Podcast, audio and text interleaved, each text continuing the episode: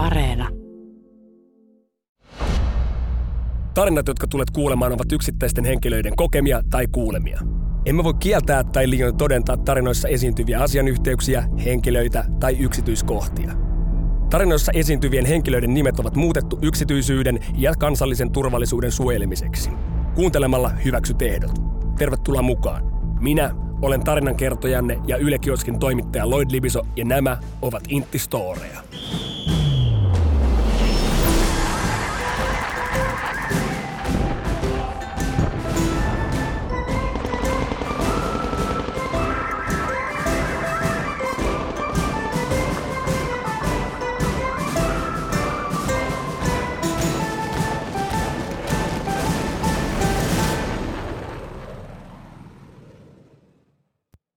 Setäni tunnettiin nuoruudessaan hyvin levottomana kaverina.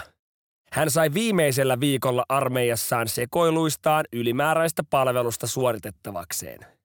No koska ohjelma oli täynnä kaiken maailman palautuksia ja loppukokeita ynnä muuta, jäi tämä ekstra palvelus suoritettavaksi hänen viimeisenä kokonaisena palveluspäivänään. Siitä seuraavana päivänä siis kotiuduttaisiin. Antin tehtäväksi tuli maalata kantahenkilökunnan saunan lattiat uusiksi. Ei mikään paharasti, sillä homman sai tehdä ilman vanhan maalin hiomista ronskisti yli vaan. Kiinnostus tehtävään ei kuitenkaan ollut kovin korkealla, mutta kyllä kotiin himottaisi lähteä samaan aikaan kuin muut, joten ei muuta kuin saunalle. Tämä saunarakennus koostui kolmesta eri huoneesta. Eteisestä, pukuhuoneesta ja itse saunasta ja huoneisiin pääsi aina vain yhden oven kautta. No Antti aloitti maalaamisen ja lopuksi asetti ensimmäisen huoneen eli eteisen eteen kyltin, märkää maalia, ei saa astua. Saunaan ei täten päässytkään kukaan muutamaan päivään ja Antti vapautui palveluksesta samaan aikaan muun ryhmän kanssa, sillä yksikön varajohtaja näki, että eteisen lattia oltiin maalattu hienosti ja oletti, että samaa laatua on kaikki muutkin huoneet. Mutta... Parin päivän päästä tämä sama yliluutnantti, joka oli määrännyt tämän maalaustehtävän ja kotiuttanut setäni Antin, meni tarkastamaan pukuhuoneen ja saunan. Ja tässä kohtaa setäni jäätävä neronleimaus paljastui. Saatana! Ihan pienenä yllätyksenä pukuhuoneen lattiaan oltiin maalattu suuri penis ja saunan lattiaan valtavan kokoinen kirkkovene. Saunalta oltiin kuultu kunnon kiroamista Antista, mutta setäni hän oli jo vapautunut palveluksesta eikä tietenkään tullut enää takaisin maalaamaan lattioita. Perkele! Toivottavasti nämä saunan lattiaan maalatut sukuelimet ovat nykyään vain historiaa.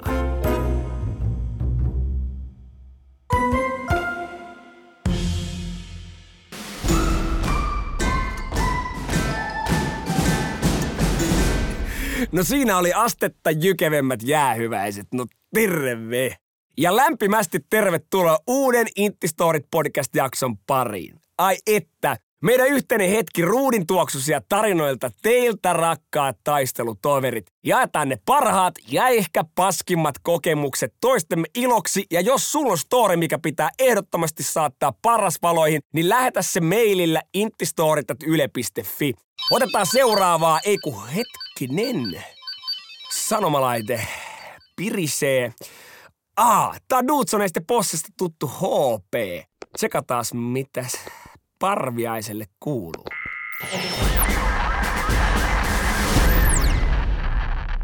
Jees, HP täällä, terve. Mun intti-tarina sijoittuu vuoteen 2001 ja mä kävin Kajaanissa armeija. Mä olin siellä ensimmäisessä jääkärikomppaniassa ja sitten päädyin koulutukseltani tulituki mieheksi ja ylennyksiä ei ole tullut, että edelleen sotilasarvoni on jääkäri ja mun tarina menee loppusotaan.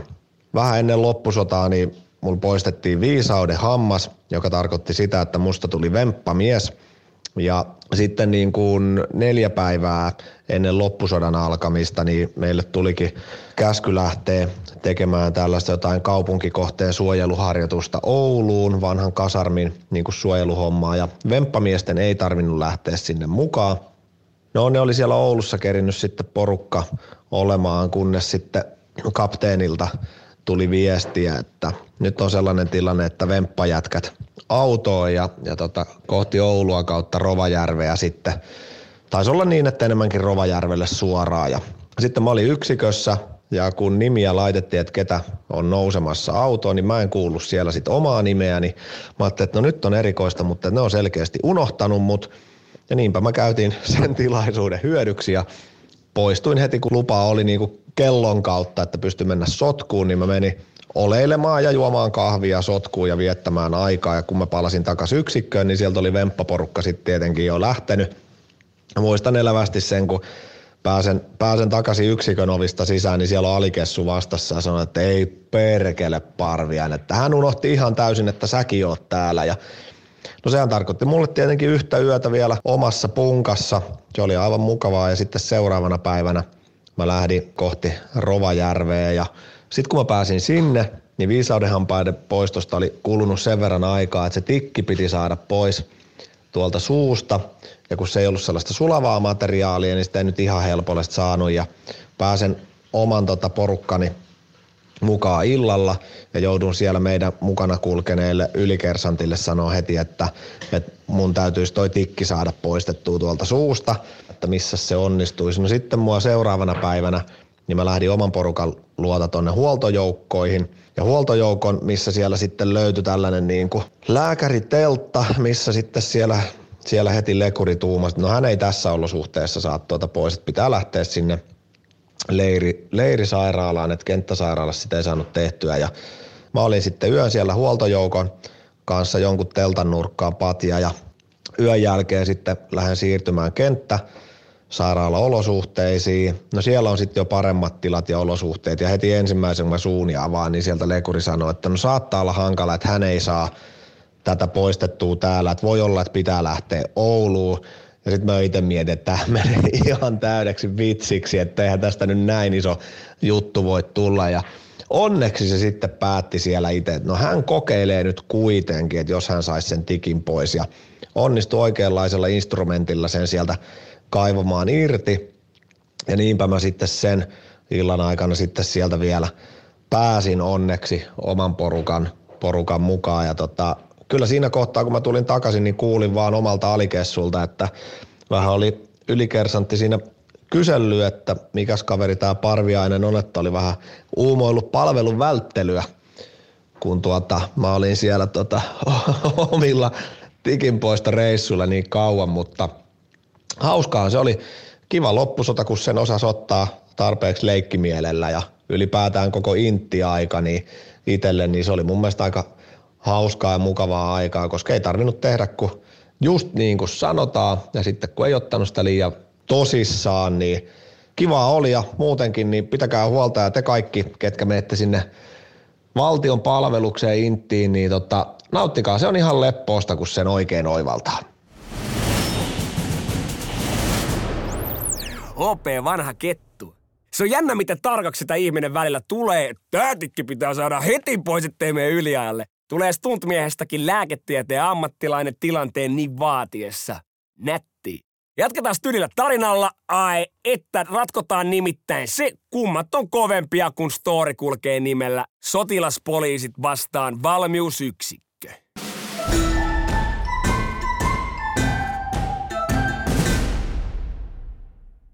Minä ja sotilaspoliisitoverini olimme osallistumassa kauan odotettuun paikallispuolustusharjoitukseen, eli papuun. Olimme kuulleet tornareita edelliseltä saapumiserältä, että papu on kuin sotilaspoliisin märkä päiväuni. Kaikki keissit on ihan next level shittiä ja toimintaa riittää. Kouluttajamme ylikersantti Virtanen kutsuu meidät kuuntelemaan ohjeet alkavasta harjoituksesta. No niin, soturit. Nyt kuunnelkaa tarkkaan. Ylikersantti Virtanen aloittaa. Hän avaa dia-esityksen, jossa käydään läpi sotaharjoituksen ohjelmaa. Minä ja kaverini Korhonen emme ole uskoa lukemaamme ja kuulemaamme.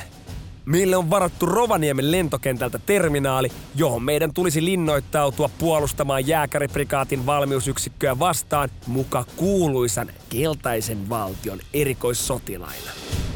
Numeroina tilanne on äärimmäisen epäreilu. Meitä sotilaspoliiseja oli tähän harjoitukseen osallistumassa tasan 19 ja vastassa olisi noin 200 Vyksin eli valmiusyksikön sotilasta. Nyt on aika näyttää närhen munat ja munasarjat isoille päälliköille, mihin puolustusvoiman rahat pitäisi oikeasti laittaa. Ylikersatti Virtanen sanoo samalla meille vinkaten. Saamme ohjeet suunnitella mahdollisimman toimivan puolustuksen lentokentän terminaaliin. Pitäkää huoli, ettei valmiusyksiköstä ole taistelun jälkeen jäljellä kuin maksimissaan pittumainen pirne meidän kasvoillamme, ylikersatti Virtanen lopettaa.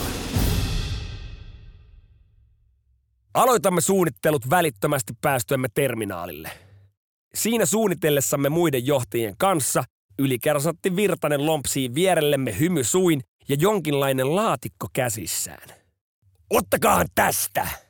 Tokaisee ylikersantti ja laskee laatikon maahan. Laatikko on täynnä rynkkyyn meneviä rumpulippaita, kasiliiveillä suoritettavassa harjoituksessa toimivia putkipommeja, piuhkapanoksia ja käsikranaatteja. Selvä, herra ylikersantti, selvä, herra ylikersantti. Vastaamme kaikki yhden aikaisesti. Lopun suunnittelun ja valmistelun jälkeen menemme kaikki paikoillemme. Oma paikkani on lennonjohtotornissa erään korpraalin kanssa ja yritämme vilkuilla kaihtimien välistä, milloin valmiusyksikkö oikein saapuu pelipaikoille. Sivusilmällä huomaa terminaalin vieressä olevan kukkulan päällä liikettä. Katson tarkemmin, ja kuinka sollakkaan. Vihollisen tiedustelijapari näyttäisi makoilevan rinteessä munat turpeessa. Kerron tästä korpraalille ja otan samaan aikaan tiedustelijan pään punapiste tähtäimeeni. Ja pam! Iskemme Seppäsen kanssa muutamat laukaukset, jonka jälkeen rynkössä oleva kasilaite vilkkuu vihreänä. Osuma. Tämän jälkeen myös viereisestä tornista alkaa kuulumaan pauketta. Tarkkaampuja parimme näkee vihollisen etenevän parkkialuetta pitkin panssarivaunun kerran terminaalia kohden. Valmiusyksikön hyökkäys on siis alkanut.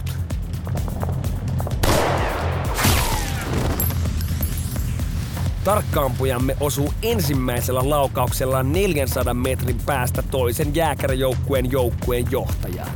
Uskomaton startti. Pauke jatkuu ja vihollinen etenee panssarivaunun suojassa terminaaliin. Ensimmäinen sotilaspoliisimme niin sanotusti sulattaa ensimmäiseen oveen kokonaiset kaksi ryhmää vyksiläisiä.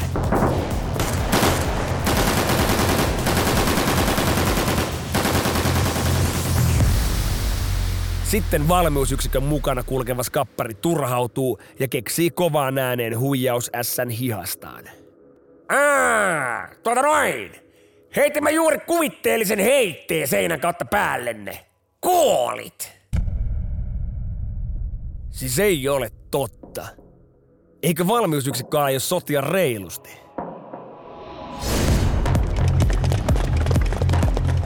Valmiusyksikön sotilaat etenevät kolme huonetta, kunnes saapuvat pitkälle käytävälle. Käytävän päässä on minun henkilökohtaisesti asettamani konekiväärimies. Hän avaa tulen. Aivan uskomatonta tykitystä. Konekiväärin tulitus jatkuu ainakin viisi minuuttia, ja kouluttajamme sanoi tämän KK-miehen lahdanneen koko joukkueellisen byksiläisiä. Valmiusyksikön skappari raivostuu. Eihän tässä on vittu mitään järkeä! Me ei saada millään tota miestä ammuttua täältä ikinä! Tämän jälkeen valmiusyksikön skappari kävelee konekivärimiehen luo ja käskee häntä nousemaan seisomaan. Sinä olet kuollut! Ja tuhottu kuuluu hänen kasiliivistään. Mietin, että tämä alkaa käymään jo naurettavaksi. Jos Vyksi ei huijaisi, he olisivat todennäköisesti edelleen ensimmäisessä tilassa jumissa. Kouluttajamme, ylikersatti Virtanen, tulee luokseni lennonjohtotorniin ja kertoo, että Vyksin panssarivaunu on kuvitteellisesti ampunut tornin kumoon ja kaikki siellä olevat niin sanotusti kuolivat. No ei kai tässä mikään auta. Aloimme esittämään kuollutta yhdessä korpraalin kanssa. Kuluu noin viisi minuuttia ja takanamme alkaa kuulumaan ryskettä. Mitä ihmettä? Meinaako noin vyksiläiset nyt tulla katon kautta sisään torniin, jonka he juuri kaatoivat? Ja näinhän siinä kävi. Näin, kun valtava yliluutnantti PKM-konekivääri kädessään potkaisee oven auki niin, että siitä hajoaa lukko ja saranat lähtevät sijoiltaan.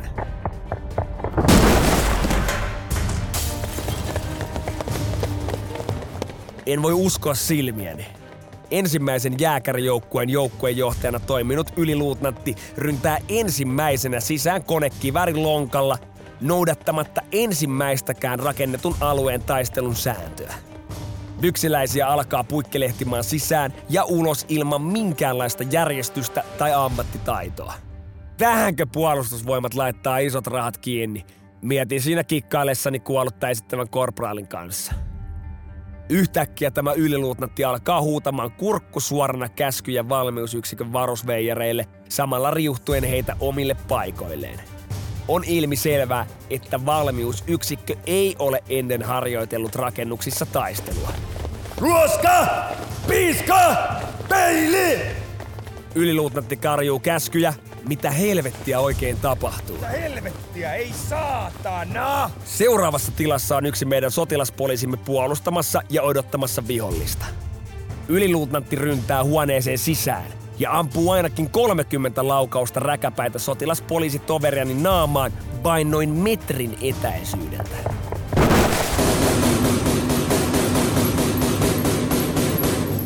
Antaudutko? Huutaa yliluutnantti, johon meidän kouluttajamme vastaa.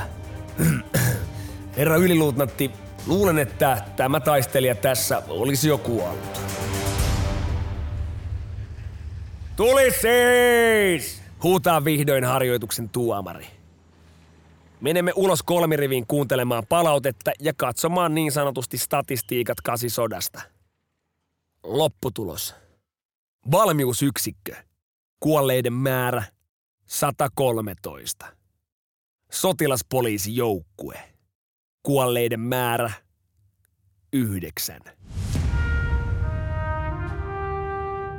Ei siinä voinut muuta kuin hymyillä ja ylikersantti kertoikin meille hiukan sivussa, että tästä syystä en pidä noita vyksiläisiä juuri minä.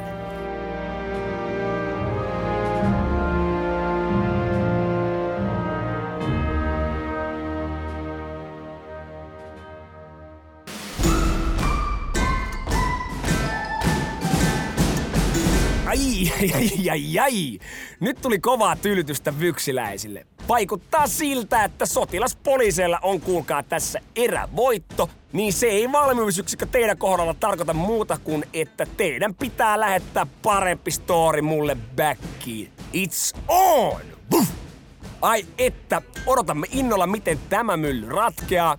Uusi jakso pamahtaa aina torstaisi ilmatilaan ja Yle Areenassa on tosiaan mahdollista kuulla uusi jakso aina viikkoa ennen Spotifyta. TikTok ja Instagram löytyy nimellä Intistorit alaviiva podcast ja se tarjoaa mitä mainioita viihdettä väliajalla. Kiitos kaikille tarinoiden lähettäjille ja kiitos sinulle seurastasi. Nämä olivat Inttistoria. Palataan taas seuraavassa jaksossa. Libiso kiittää ja kumartaa. Taakse. Poistuu!